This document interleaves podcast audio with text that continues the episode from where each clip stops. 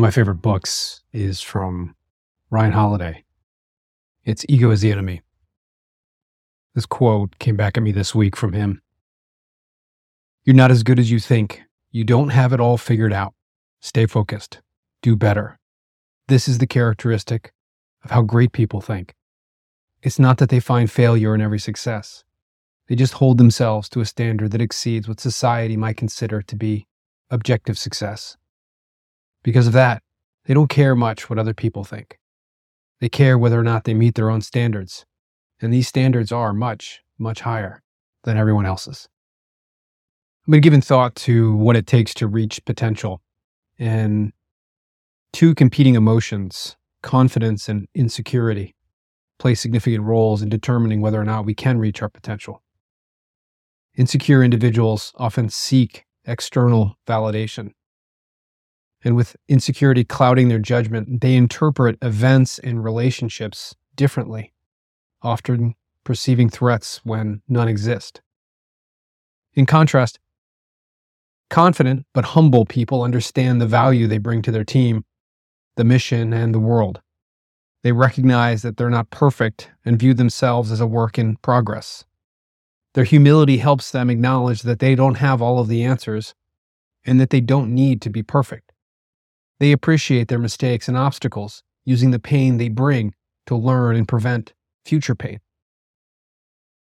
I jotted down a few things that I think help cultivate confident humility. This list isn't exhaustive. Number one, be comfortable with who you are and who you're becoming. Stop fearing other people's opinions. Number two, be a curious learner who values listening. It's only through listening that we can learn. Number three, be open minded and avoid letting success or talents blind you. It's really easy for us to, to be good at something or be successful, but sometimes there's a better way usually a lot of the time. Number four, be self aware and open to feedback. I think, in line with number three, being open minded, a lot of people claim to be self aware, and sometimes they are, but every single one of us has a blind spot, or two, or 10, or 20. So be open to feedback. Not all feedback is accurate or helpful, but you have to be open. Number five, one of my favorites be a space giver, not a space taker. This means relinquishing control and attention. And don't feel threatened by the success of others or the mistakes that will inevitably happen. When you give space and give people an opportunity to do it on their own, they're going to fail. And you have to be okay with that. Number six, be imperfect. Embrace imperfection, both yours and the world's. Number seven, be direct and assertive, not passive aggressive.